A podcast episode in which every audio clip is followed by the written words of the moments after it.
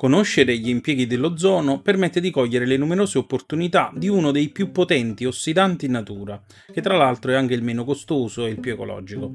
Tralasciando gli impieghi in medicina, che sono vastissimi e risolutivi, ma che non sono il mio campo, oggi approfondiamo gli utilizzi tecnici.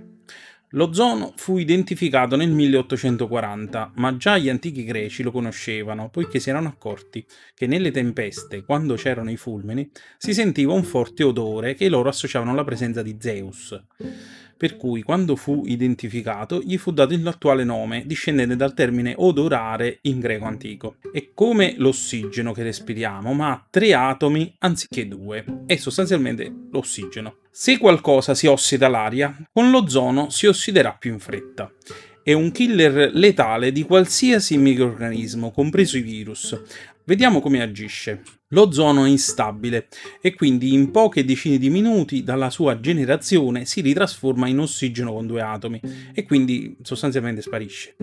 Però nella sua breve esistenza fa una sola cosa e la fa con grande intensità, ossida tutto quello con cui viene in contatto. L'ozono, data la sua breve vita, non può essere immagazzinato e viene prodotto da apparecchi elettrici detti ozonizzatori, che fanno passare l'aria su apposite piastre ceramiche elettrificate oppure con altri metodi e ehm, l'ossigeno dell'aria si trasforma in ozono ed esce quindi dall'apparecchio. Ad esempio qui a video abbiamo un esempio di un ozonizzatore progettato e fatto costruire dalla 2C. Dato questo suo alto potere ossidante, l'ozono ozono viene impiegato in generale per sbiancare, depurare, deodorare, disinfettare. Attualmente è usato per i seguenti uh, scopi. Allora, ad esempio la disinfezione dell'acqua, parliamo di acquedotti, piscine, oppure la disinfezione delle superfici destinate al contatto con gli alimenti, quindi piani di lavoro, in acciaio ad esempio, oppure la disinfezione dell'aria dai microrganismi o la disinfezione di frutta e verdura.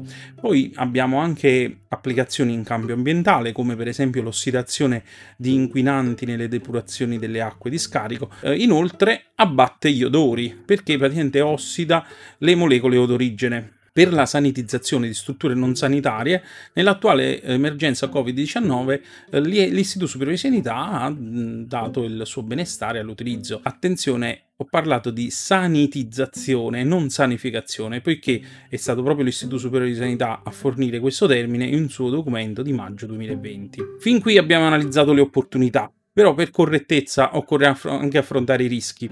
L'ozono è irritante per le mucose. Premetto che fino ad oggi nessun essere umano è mai morto a causa dell'ozono. Però bisogna sottolineare che alla concentrazione in cui è utile, e parliamo dell'ordine di alcune parti per milione, è fortemente irritante per l'uomo, i limiti sono dell'ordine per l'uomo, sono dell'ordine 0,1 parti per milione. Cos'è parte per milione? È un'unità di misura di concentrazione, significa che in un determinato volume, se ci sono un milione di molecole, il valore è quante sono le molecole di quella specie considerata.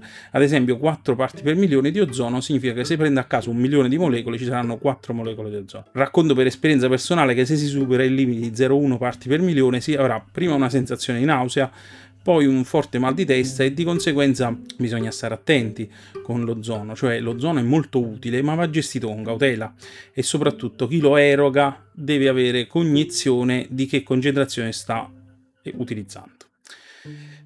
Riassumendo, l'ozono in alcuni contesti è associato ad un'immagine negativa in campo ambientale, come ad esempio il discorso della problematica del buco dell'ozono. Però, come abbiamo visto, è molto utile soprattutto per sbiancare, depurare, deodorare, disinfettare. È economico, poiché basta pochissima energia elettrica per produrlo con un ozonizzatore che tra l'altro anch'esso è molto economico. Eh, è ecologico perché era ossigeno e ritorna ossigeno a due atomi però è irritante per l'uomo, per cui chi lo usa deve essere stato formato. Per chi fosse interessato, la 2C effettua la formazione sull'uso degli ozonizzatori, effettua la verifica sul loro funzionamento e la redazione di procedure di utilizzo. Questo in modo da cogliere l'opportunità dell'ozono, ma gestendo i rischi di cattivo utilizzo. Arrivederci. Ti è piaciuto questo video? Allora, se non vuoi perdere i prossimi, cerca su YouTube A2C Salerno e clicca su iscriviti. Alla prossima!